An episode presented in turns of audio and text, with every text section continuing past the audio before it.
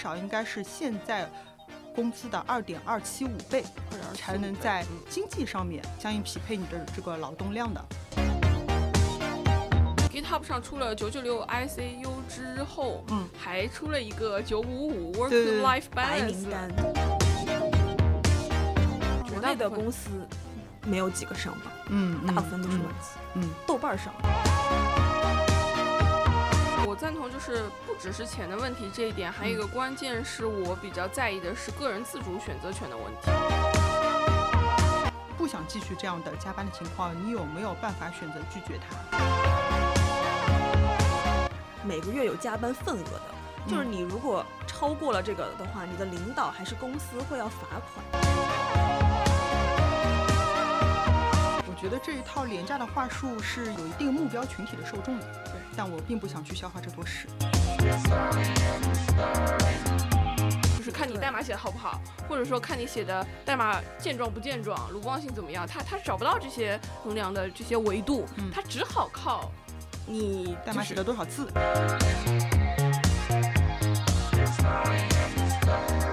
OK，因为在家打游戏也是打，在公司打游戏也是打嘛。但是你对于一个如果是稍微上点年纪、有家庭的人，就是九九六不配有家庭。对对对，九九六是不配有家庭。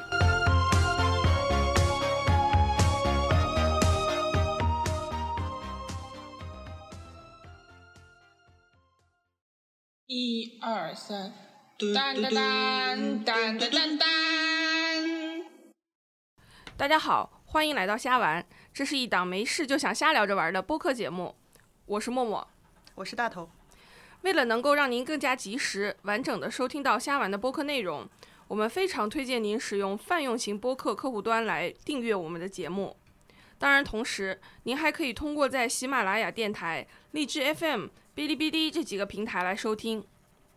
本次节目录音设备由 Once Ventures 友情提供。今天呢，我们想跟大家一起来聊一下九九六这个话题。嗯嗯那也请到了业内相关的一位嘉宾吧。我们请嘉宾来自我介绍一下。Hello，大家好，非常荣幸能够做客该节目，我是一名业内资深码农小崔。所以他的名字是业内资深，还是资深码农小崔，还是码农小崔，生还是小崔 都可以。？OK，小崔也是我们虾玩第一位成功公开邀约的嘉宾，虽然没有什么人报名。嗯，那这个话题我先来说一下，是我特别想聊的一个话题。呃，起因是因为大概在三月的时候，有一个九九六点 ICU 的这样一个项目，在网上关于九九六加班的这个话题引起了热议。那接下来我会在自己的朋友圈啊或者群里边啊看到一些大家对这些话题的讨论，但有一些反应会让我觉得非常不适，当时就非常讨厌这样的说话方式，但想不清楚为什么。那直到我想清楚之后呢，就特别想拿出来跟大家一起聊一下。嗯嗯，因为我和小崔呢，其实我们都算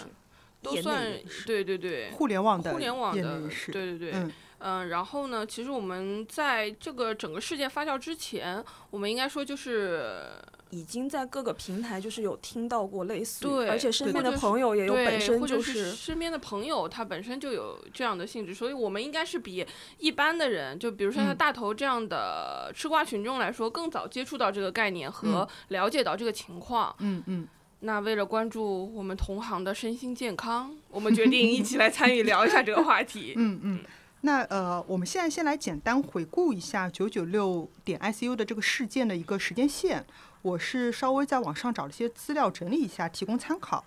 嗯，九九六这个固定表达代表一种加班的模式的这样一个表达，最早大概可以在一三年，大家可以在网上搜到。然后在一六年九月的时候，有网上传出五八同城正式向他的员工来宣布说，呃，实行九九六。嗯，这个九九六呢，就可能这里想跟大家补充解释一下，它的意思是，呃，它其实是指一种不正常的过分加班的一种状态，嗯但是它字面意思是早上九点上班到晚上九点下班，嗯然后一周持续六天天这样的一个状态，所以叫九九六。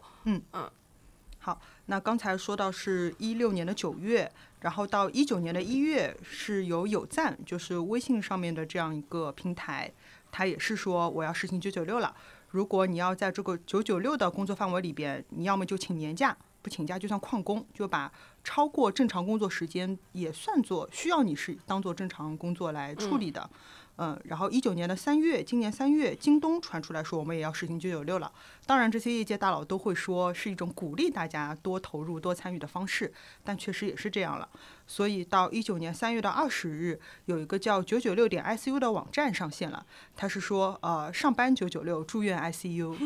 就其实暗指是说，如果我们实行九九六的这样一个工作情况，也许会严重威胁到你的身体健康的。嗯，那到九呃一九年三月二十六日，在 GitHub 这样一个共享代码的一个资源平台上面，呃，建立了一个九九六点 ICU 的项目。呃，那从这样之后，网上关于九九六加班的讨论就开始发酵了。对我们呃，之前其实一直没有觉得这个事情是一个，比如说有社会性话题的一个。因为在你这太常见了，是吧？啊，对对对，嗯虽然我们自己，我小崔本身也不是九九六吧，对，对我们自己本身并不是真真正的被 involve 到九九六这个浪潮当中去的，嗯嗯，但是呢，呃，我们都觉得习以为常，但是没想到是社会性的话题。嗯最后就是由于 GitHub 上流传了一个九九六 ICU 的这个项目，嗯嗯它其实是把中国大陆境内的一些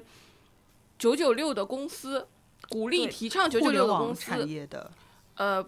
好像不见得是互联网。嗯互联网，对，就是说，单纯有九九六的这个行为的这些公司，他把名字列了出来，就是列了哦个名单。对，进行了一个总结。对，好像是根据时长排名的，就是第一名是京东，好像就是他是加班最厉害的。情况最厉害。对对对对嗯对，他是这样的。之后好像就铺天盖地，我看朋友圈就铺天盖地都在聊这个事情了。嗯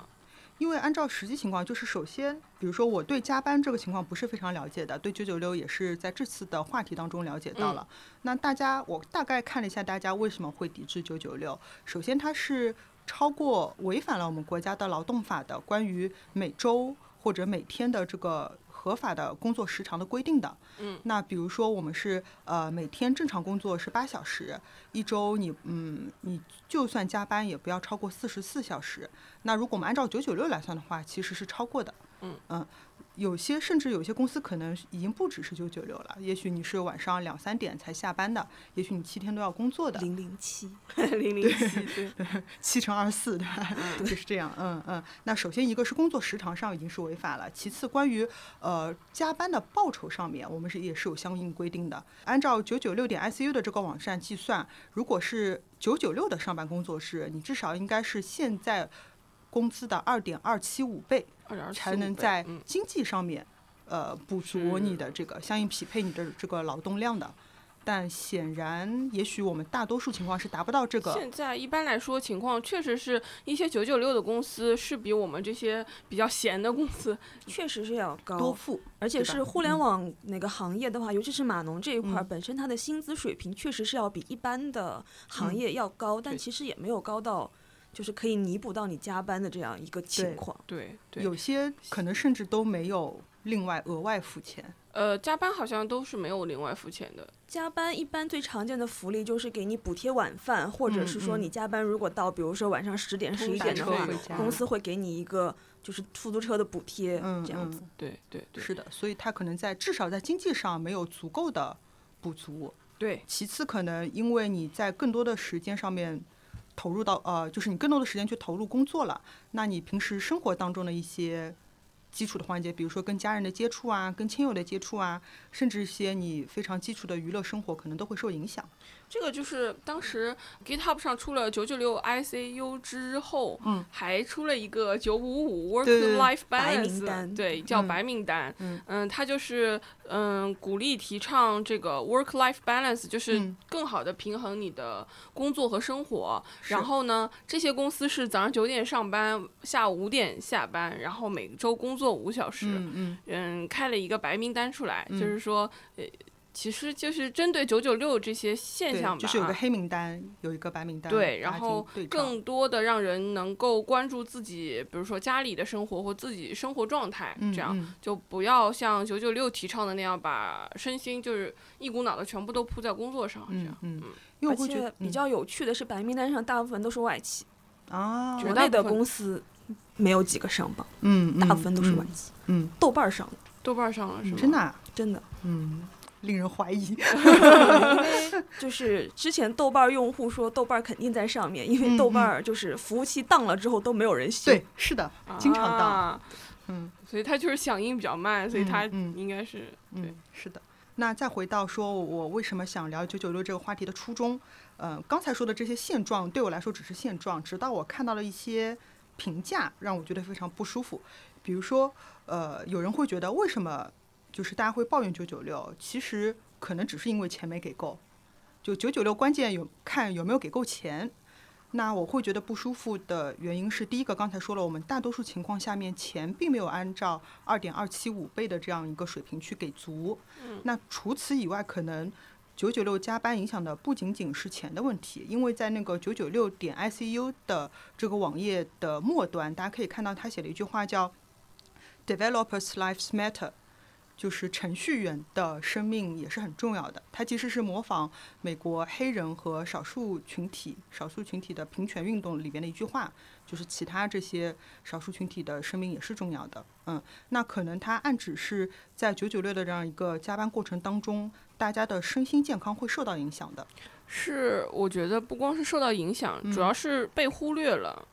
嗯，就这种感觉，嗯就是你没有人意识到 developers 的这个生命是重要的。对你的生活是重要的，你也想，就是说，这些开发人员也想好好去生活，嗯好好去享受自己的状态。嗯就这一部分需求是被呃公司也好，或者是这种管理人员也好，整个氛围就是上是被忽略的，嗯就不想考虑这个事情。我是看到有研究，国内国外都有，会说就是长期加班的，呃，严重加班的人，他可能会有更高几率的说心律失常、心梗、肠胃功能紊乱，甚至是触发焦虑症或者是神经衰弱这样的一些疾病，就是几率会更高。其实最常见的应该就是久坐吧，因为你等于一天要坐将近对十个小嗯时都是在凳子上，而且国内很多公司配备的那个椅子都是非常差的，就它并不是那种人体工学椅，其实你坐久嗯了之后对什么腰啊、腿啊什么的，肩膀什么对的都会有问题。是的，是的而，且嗯就是说对身体的伤害的话，那我觉得是显而易见的，因为经常不是听到加班过劳死或者什么对样的嘛晕。倒之类的，包括像日本，他们不是经常就是因为加班太厉害，过劳死，就变成了一个专门的英文，就是日语日语发音专门变成专门变成了一个英文单词。词这个英文单词是由日文发音转变而来的，它的嗯意思就是过劳死。嗯所以就是应该说加班对人体就是就是叫什么身体上的伤害，我觉得是显而易见的。对的嗯，所以关于九九六关键看钱有没有给够这样的观点，我觉得首先它是一个钱的问题，而且大部分情况下没有给够。其次，它不仅仅是一个钱的问题，还有就是，就算钱给够了，我觉得很多人的价值取向是不一样的。也许有些人就是希望有工作更有成就感，那如果因为这样牺牲一些经济上的收益，也许有的人是会接受的。而且我觉得我我我赞同，就是不只是钱的问题这一点，还有一嗯个关键是我比较在意的是个人自主选择权的问题。嗯就是说，嗯，能不能我在工作之前，呃，就是进入这家公司之前就被告知我这个工作是性质是要九九六的，嗯由此我可以选择，比如说我这段时间，比如说大家都知道在，比如上海啊、北上广这些地方买房子很贵啊，年轻人压力很大啊，嗯我就是非常非常需要钱，嗯我非常非常需要牺牲我自己的生活质量来挣钱。那我觉得有公司提供这样的，我觉得很 OK，就是感觉我提供，你如果能接受你就来，对吧？嗯那也有这样的需求。嗯那有的人呢是想工作和生活好好平衡的，嗯我不想牺牲自己身体健康去挣钱。那我觉得这个事情要在入职之前呃明确告知。嗯那么有的人会选择 A，有的人会选择 B，这是你自己选择的权利。还有一些，我觉得也许有些面试者他会避免问这个问题，因为太想进这家公司了，呃，想表现自己的非常积极的想进入。对，这就是属于个人没有想清楚了。我觉得这是一方面，还有一些他们有的时候就是面试的时候，他会告诉你，比如说我们是一个初创公司，我们不可避免的要加班，嗯但是你并不能够预见到就是加班多严重？到底要加多久，对的对的它到底是一个比如说是持续性的，还是说一个暂时的？的而且很多工作者就是你自己没有经历过九九六的话，你对于一天上班十二个小时是没有概念的，就你以为你可以接受，因为大家都大家都在九九六嘛，嗯但其实你真的在那边做一天，尤其是像这种高强度的脑力工作，它其实对人消耗是很大的。是的，对，嗯，我觉得九九六这样的工作时长，其实到最后它是个边际效益递减的。就你长期工作，但是你的工作产能、工作效率并不一定这么高。对，是嗯的，嗯。所以就说，我觉得并不是，并不只是钱的问题。嗯如果我是一个进入了公司才被告知要九九六员工，我觉得我的知情权以嗯及个人的一些权益是被侵犯的，不仅仅是就是要求你加班这件事。嗯嗯我觉得是，我觉得个人的，就我自己本身，我会觉得被侵犯了。嗯嗯。但我觉得有些公司，有一些公司，它可能就是恶意的不告诉你，然后通过一些变相的让你被迫自愿加班的方式，去节省它的生产成本。嗯嗯。嗯这是说在面试的时候说有一些技巧的，嗯，就是人家会问到一些话，嗯就是大家这江湖上对，不并不是明文切口呃 有没有对上呃对对对对嗯对对对，这种慢慢演变成了这样的一种方式。那对于那些可能不了解这些切口的的人，就会，对吧？比如说你刚刚进入职场，或者是对如说像我这样，并不太接触加班这种情况的话，也许就 get 不到这种信息。对，那你嗯可能就会就会误解或者怎嗯么样是的啊刚才说的是一种就是在进入某一个公司之前的一个自自主选择的情况。我觉得在进入公司之后，比如说你已经发现这家公司是严重加班的，跟你原来想象不一样，那你这时候如果不想做、不想继续这样的加班的情况，你有没有办法选择拒绝它？我觉得这也是个问题。那有些人可能出于考量，虽然比如说这家公司经常加班，钱又没给够，但是他至少怎么样也比其他公司钱给的多，我还是勉强待在里边。OK，这也是他的选择。但有些人会觉得，我就是想要走，我不想接受这样的工作。但也许在人事部门会卡住他各种转职的流程。嗯，嗯之前小崔不是我们前面聊到过，有一些公司会把你加不加班对，作为一个比如说你的绩效的考核，嗯然后他到时候采取，比如说有些公司会末位淘汰，他就会优先选择那一些加班时长比较少的员工裁掉他。对裁掉他他他面上说的是我们我们不我们不不加班的，我们不那个什么的，但是相当于变相把这个事情跟你的绩效什么的挂钩。结合起来了。总的来说还是在鼓励。哎我特别不理解，就是按照工作时长，就把工作时长作为一个绩效考核标准的这样一个公司。因为我觉得嗯很多工作成果你是不能够以就是比如说 deliver 出来的东西嗯来进行判断的，就很多人的工作，比如说客服这一种，他可能每天接了很多的电话，但是有些时间长，有些时间短，嗯就是你没有办法以一个很统一的标准去判断他到底工作的那个效率是哦如何的。对，我想起来，我实习的时候有过一段很简短的打工经历，是在一个外包的人力资源公司。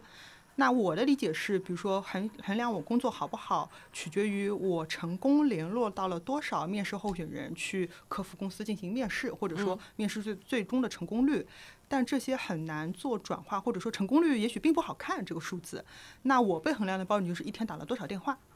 呃，我出了多少号。我也嗯在猎头公司实习过，嗯我觉得对于一个比较初级的呃，就是这种岗位来说，其实是一个 OK 的衡量方式。嗯，就是因为你可能技巧不够，就是你不能拿到很多。就是推荐很多候选人，嗯但你至少你没有就说在摸鱼或者怎么样，你在积极的联络。OK，、啊但就这样一个一件事情上面，我觉得打电话的数量，嗯，并不能作为呃，不能最好不要作为单一标准。嗯嗯，如果因为我想摸鱼还是可以摸鱼的，我只要打出去就可以了。对我只要电话通话就可以了。那实际上的效果，我觉得还是在浪费公司的一些投入成本。对，嗯。对但是确实有一些，我之前和朋友聊到过，确实有些工作岗位它是不太好衡量它衡量的。比如说人事那边有很多什么福利绩效啊，就是管福利绩效的呀，或者管公司的职员的职业发展啊，就类似这种嗯薪酬主管啊，其实它是很难用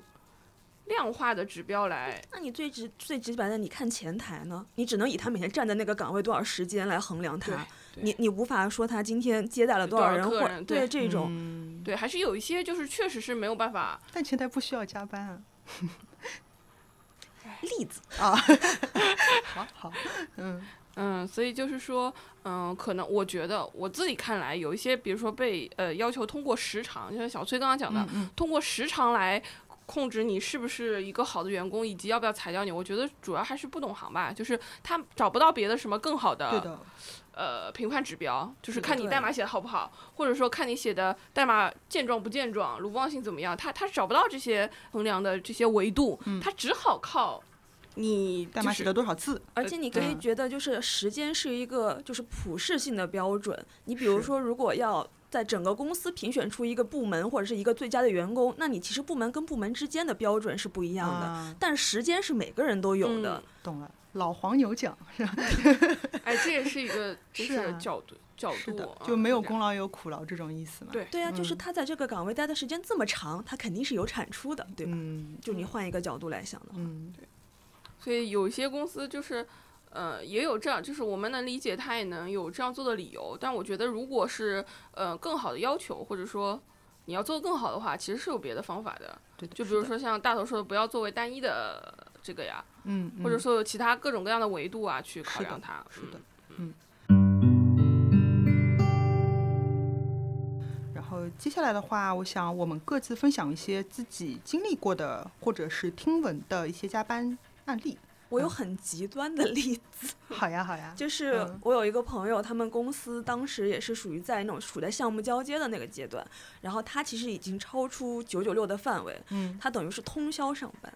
连续通宵，连续通宵，而且是属于那种就是比如说今天九点钟上班，然后上到今天的零点，嗯，然后到第二天的早上十一点钟，就等于是把第二天上午的班都上完了，然后回家睡午觉。然后你想下午的时候，他作为一个项目负责人，其实会有很多人去找他，很多决策需要他来做那他就等于在午休的过程中也会接到不停的有邮件啊、电话啊，然后就是等于一天可能也就休息不到两个小时，嗯嗯，然后起来了又要去上班。想想就令人窒息。对呀、嗯所以就其实这个属于一种比较极端的例子了，是，但是它很明显的就可以看出来很多东西就是你。这种是一个时期的嘛？对。但是很多工作其实是这种持续性的，一直都在加班。是的，然后对于他本人来说，就是显而易见的，就是什么面色焦黄啊，然后掉头发、啊、内分泌失调这种问题。我觉得这种其实是给你多少钱你都不愿意去做的工作。啊就哪怕我没有什么兴趣爱好，我也不想一晚上都在公司不睡觉吧。嗯嗯嗯，我我也有个同学也是，就是是我同学的同学，并不是我直接的同学。然后他跟我们差不多大吧，大概到现在工作了三年四年左右，也是程序员，已经拿到年薪百万了。呃，本人也不是，就是说。也不是特别特别厉害那种大牛性质，一出来就拿很多钱那种，嗯他是全靠自己拼出来的。当然，在拿到年薪百万的同时，像我们还没有到三十岁吧，已经吐血进过 ICU 了，是正儿八经进过 ICU 的人。嗯对 同情他，对，他的工作状态应该完全不止九九六，但是就是完全一心扑在工作上。那个时候觉得挣钱挣那么多，可能就你挣的钱可能也够不上你付 ICU 的费用。对我就想问这能不能 cover 你的医对，我们没有再去问这样扎他心的问题了，合适吗？人家都进 ICU 了，人家都吐血了。嗯但是就我来说，你可能就算你 cover 了，你愿意吗？你也不愿意啊。是的，对，对身体来说可能是个不可复原的伤害，不可逆转的。嗯对，关于那种连续通宵加班，我也经历过。嗯，那对我来说，首先它是一个阶段性、临时性的，嗯，就是只是那一个项目在那一个阶段，我大概连续通宵了三天，就是两个晚上都没睡，中间有一点点小午休。然后其次呢，呃，对我来说，我为什么可以接受？因为我能知道这个项目的紧迫性和它给我带来的成就感。当时那个项目，我会觉得是在我所在的行业为它开创一些先锋的，之前没有人做过。那我希望，我很希望他给我把它做出来。虽然我可以理解我们的工作方式不那么科学，才导致我不科学的加班，但我还是愿意把它给做出来。那我觉得这是可以激励给我的一些东西。但如果是一些，比如说你并不知道你这个状态要持续到什么时候，然后它可能也不是临时的，也不是呃突发的，然后可能就是一些重复、简单重复的劳动。如果是这样的情况下班，我就是挺难想象的。这个就套用一句鸡汤，就是你人生看不到希望的时候是最恐怖的呀。嗯你不知道我这个加班要持续到什么时候，嗯，我不知道什么时候是个头儿，才能有自己享有的时间，才能和家人去看一场电影。这个这个心理煎熬是最痛苦的。我觉得就处在一种你不太能掌控自己的生活、自己的人生。对就是你也不知道今天要不要加班啊，明天能不能休息啊。就是你每天一早上睡醒了，你就知道我今天还要在工位上坐十二个小时的这种痛苦。就上海话有一句叫“眼睛挖开”，就 早眼上把睛挖挖开开来你就开始工作，然后闭着闭了就昏迷过去。我也有这样的，就是程序员朋友，嗯他们就是其实晚上是这个九九六是让我最痛心的一种九九六，嗯 就是晚上开会？嗯，不，就是晚上其实他的分内的事情已经做完了，对的，但是由于同事都没有走，或者说公司鼓励这个氛围，就是说希望大家都要加班这一天，他就没什么事，也硬要在那里坐着，嗯这是让我觉得是最没有必要、最哎，反正就是我我个人是最反对的一种九九六了啊。但是其实我了解到周围有很多朋友什么的还挺多的，都是这种情况的，而且像国内一般的风气是你来的要比你领导早，走的要比你领导晚，我以不然为这是日本人的风格。不然 在你领导眼里你就是在摸鱼。迟到早退，对吧？这种对感觉，就是这啊种。然后像之前说他们到九点钟，呃，也是上到九点钟，那晚上吃了饭之后回去就打打游戏啊，看看电影啊，嗯，但是就不回家。那我这个朋友呢，因为他单身或者刚谈了男女朋友这种的，没有结成家庭，就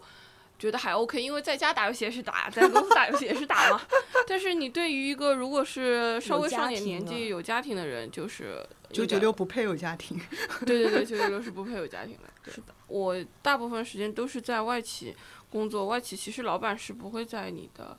呃，来的早来的晚这件事的啊，你来的早，老板也不会觉得你呃工作努力嗯怎么样的，对吧？其实外企相对时间会比较自由，他们也没有那种固定的打卡制度，就是他也不在乎你什么时候来，什么时候走。对，甚至你在家上班，他也可以接受。嗯，像像我妈就对我这种有有所疑问，就是你你你会真的会这样的工作，真的会大家都好好工作吗？会不会有人趁机摸鱼啊，或者怎么样？我想说摸鱼的人肯定会有的，但把东西做出来就好。嗯，对，但是就是说你呃，在这种氛围下，可能会像我这种人啊，嗯可能是我觉得你给我自由，我就我反而会好好干的，对的就是不喜欢被压迫。嗯，对，，不喜欢被被逆反。嗯，对对对对对，这个我跟那个玛丽姐，就是我们节目的另外一个很要好的嘉宾聊过，她是嗯做老师的，嗯嗯，那她非常愿意自己做教师的这份工作，非常喜欢，所以她平时哪怕不在学校里，自己回到家也会非常认真的去备课，找各种跟课程相关的资料，这是他愿意投入的，就对呀、也不是做在领导面前做，也不是在同事面前做，他就是真心热爱这份工作对的，但是如果你你让他今天坐在办公室，你把这个课备案交出来，这就很难过了嘛。就是在下班以后就。像我自己也是，我是非常喜欢写代码这件事情嗯的，我也会花自己会花个人的时间去学习啊，或者是了解一些新的东西。但是你说要是比如说是老板强迫你的，嗯，这个感觉是完全不一样的，和你自己有自发性的的想去了解是，完全不一样。那九九六就是说，老板不不关注你什么时候来，你只要把工作做好或者怎么样的，这个时候其实像我们这种人啊，可能就嗯会被调动起积极性。你也想解决问题，对吧？对的你也想把产品做出来，嗯就是朝着共同的目标嘛。嗯但反而说，我之前有就是有公司就是一定要打卡，你早上来的早，晚上也不可以来走的早，就是他有规定你下班时间对，就是比如说他是八点半嗯到六六八点半到五点半就是上班时间。嗯我那个时候各种特殊原因，我早上七点半就能到，嗯但是晚上一定要五点半之后才能走。嗯，就像我平嗯啊平白的就给单位多上一个班，就他非你欠他的时候，他非常计较你，但是他欠你的时候，他无所谓，这嗯是也是我不能接受的一个、嗯一个。嗯对。我我想说，加班这个话题给我带来的思考是，就是大家有没有互相尊重？嗯，就像刚才说，我就算实行了九九六，你有没有给我相应的二点二七五的补足？这也是一种尊重的方式，而不是我变着法的，哎，你这个一小时我赚你一点，然后那个我就不算一点。对，就很像在占员工便宜一样，不嗯把自己嗯。的员工就是当成自己的什么子女这种，对，那你员工也不会把公司当成自己的家或者是自己的公司，他没有这种参与感，对他就是我来上班，然后我拿到我拿拿到该拿的钱我就走了，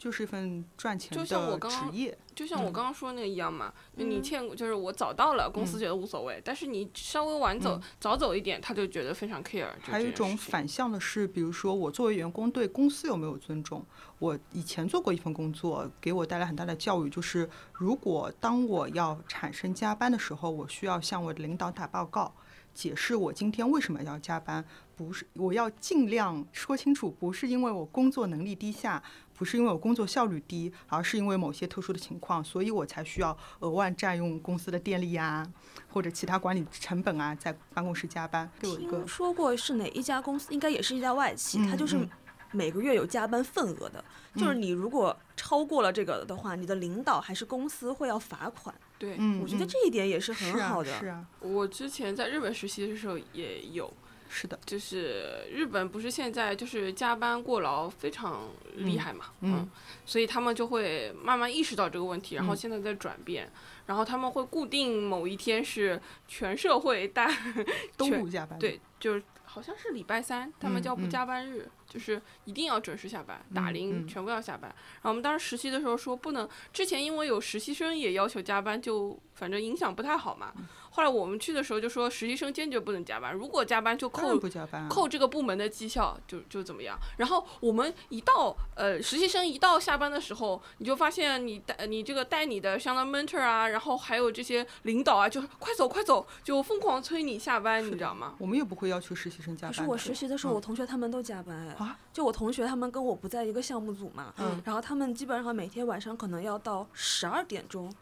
啊他们是而且他们是常态，就是每天哦都要到十二点钟，有的时候可能凌晨两点还在赶赶项目什么的，嗯他们才不会管你是不是实习生。我们会就是从情感上觉得实习生暂时没有必要背负 加班这样的事情。那要看公嗯司，像有些公司他就把实习生定位成便宜的啊，正式廉价劳，动力，对他就不会管你是不是还是学生什么的。所以这种啊，我就觉得还是像刚刚大头谈到，还是互相尊重的一个问题嘛。对的，嗯你有没有就是一些基本的权利，对吧？嗯嗯，不要让员工觉得，虽然我们也员工也没什么立场说这话，但是还是尽量不要让员工觉得被压迫、被压榨这种感觉吧。对，而且公司就是默认你进来就是你要认同我的文化，你要热爱这份工作。嗯其实很多人都是迫于生活的压力，嗯就没有办法，我才会接受这份工作。对的，然后他们其实并不喜欢自己的工作，他在那里上班对他来说已经是一种类似于煎熬，他还要享受额外的煎熬，然后不能够赚了钱去过自己喜欢的生活，就对他们来说是属于这种雪上加霜的这种。那刚才我们其实，在聊了这么多案例过程当中，其实也建立了自己的对于九九六和非常规加班的这样一些态度。嗯，那比如说，我们是觉得可以有一份有一类工作，它超出常规的工作时长和强度，但是他也给足可以给足足够的报酬。那非常适合有一类人愿意更多的去投入工自己的工作时间，以换取相应的报酬，这些都 OK 的。但是首先你要在合合情合法的这样一个情况下面，其次你需要给足相应的报酬，不管是情感上还是经济上的。这样的话才说，我觉得是一个比较理想的状态。是的，才值得说拿出来讨论。之前网上不是有很多人说，就说什么有的人想九九六还九九六不了啊，对对啊对，就这种言论也是太酸了。对，也是非常让我们就是在座这大头和小崔，我们也是非常生气的一个环嗯节嘛，嗯好像觉得这是一种，呃，像呃马巴尔说像福报，对吧？像这种，我觉得事情并不是这样的一件事情。嗯，我觉得有自主选择权的这种状态，才是一个比较比较健康良好的一个就。想高投入高回报的人，他有他的选择；我不想九九六的人，我也有我的选择。对这样是比较理想的。因为其他行业的人其实只能看到你就是程序员收入高，嗯他并不能看到你在程序员在背后付出的东西。嗯嗯，而且我之前也在帖子里跟别人就是差不多吵过这件事情，因为我觉得你一个人的收入的高低，它不光是通过你时长来决定的，因为你像。比如说像像什么九八五二幺幺这样的学生，他在学习的时候就已经投入了很多的那个力气，他学的学习的那些背景、学业的难度，其实都应该是加注在他后面的这一些报酬里面的。但是很多人就只看到啊，你一个程序员你就拿这么多钱，嗯然后他们就会说，那让你正常下班，但是给你比如说少一半的工资，你嗯愿意吗？我觉得这个东西它其实不是一个完全对等的。是的，嗯就很多人他其实在在之前他就已经努力过了，他考上了很更好的学校，他读了你可能根本读不懂的这些专业，他出来就值得拿这么多钱。对，这个就是一样的嘛。你很多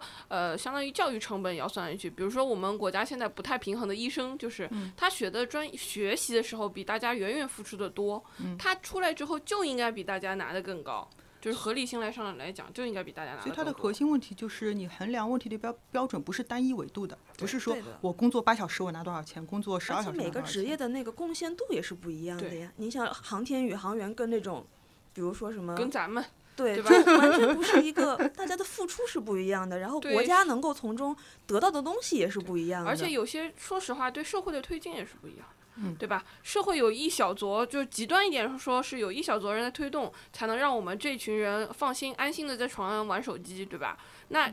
合理化就应该给推动的这部分人大部分就更多的报酬。那我们躺着玩手机的这部分人呢，嗯你就对等的相应的就会少一点。那从各个维度上衡量，